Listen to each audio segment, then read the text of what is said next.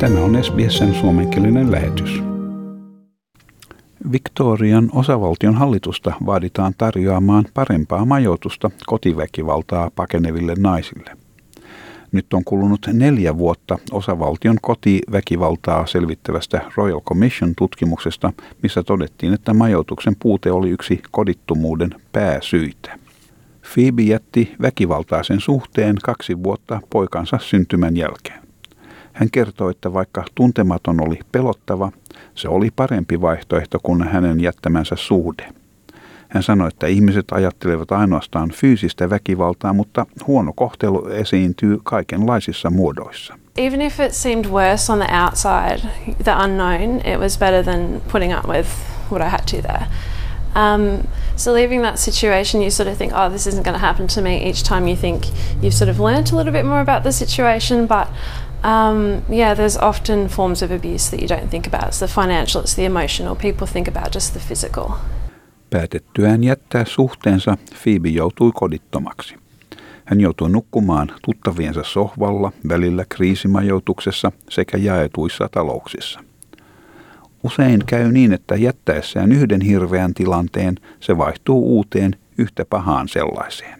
We ended up in a rooming house where our door was broken. Um, my son's birthday had just happened and his stuff was stolen. So when you're in that that space of feeling already unsafe and having the strength to leave, you're put in situations that are potentially not safe.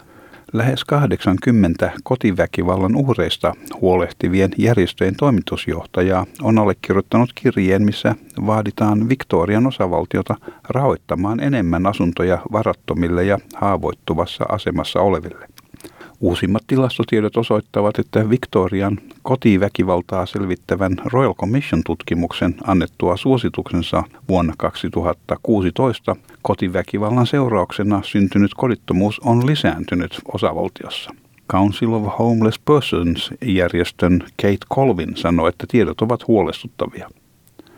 Tilastojen mukaan 32 naista joutuu kodittomaksi päivittäin kotiväkivallan seurauksena. Kate Colvin sanoi, että surullista asiassa on, että 20 heistä on edelleen kodittomina haettua apua. Monet heistä joutuvat palaamaan väkivaltaiseen kotiin välttääkseen jatkuvaa kodittomuutta. 32 women every day um, become homeless after fleeing family violence, and the sad thing is that 20 of them are still homeless even after they've tried to get help. And what we know is that a lot of those women um, faced with ongoing homelessness will return to a violent home. Sama tilanne näkyy myös valtakunnallisesti. Kotiväkivallan ollessa tavallisin syy naisten kodittomuuteen. Domestic Violence Victoria-järjestön virkaa tekevä toimitusjohtaja Alison McDonald sanoi, että järjestelmä on kovan paineen alla. Hän toteaa, että vaikka osavaltion hallitus ansaitsee kiitosta tähän astisista toimistaan, edessä on vielä pitkä taival. We know that this is long term, if not generational work, and um, it's no time to take our foot off the pedal in terms of um, the great gains that we've made in Victoria. Victorian osavaltion hallitus sanoi, että vakaan majoituksen toimitus kotiväkivaltaa pakeneville henkilöille on ensiarvoisen tärkeää.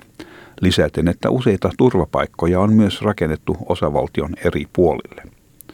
Hallitus sanoo sijoittavansa lisävaroja sektoriin varmistaakseen, että Royal Commission tutkimuksen antamat suositukset toteutetaan. Phoebe on nyt asunut sosiaaliasunnossa neljän vuoden ajan. Hän sanoi, että ei ole olemassa mitään parempaa tunnetta kuin se, että on paikka, mitä hän ja hänen seitsemänvuotias poikansa voi sanoa kodikseen. To be able to have a stable place where my son knows he's coming home to every day. This is home. That's one of the most powerful things. Tämän jutun toimitti SBS-uutisten Gloria Kalash.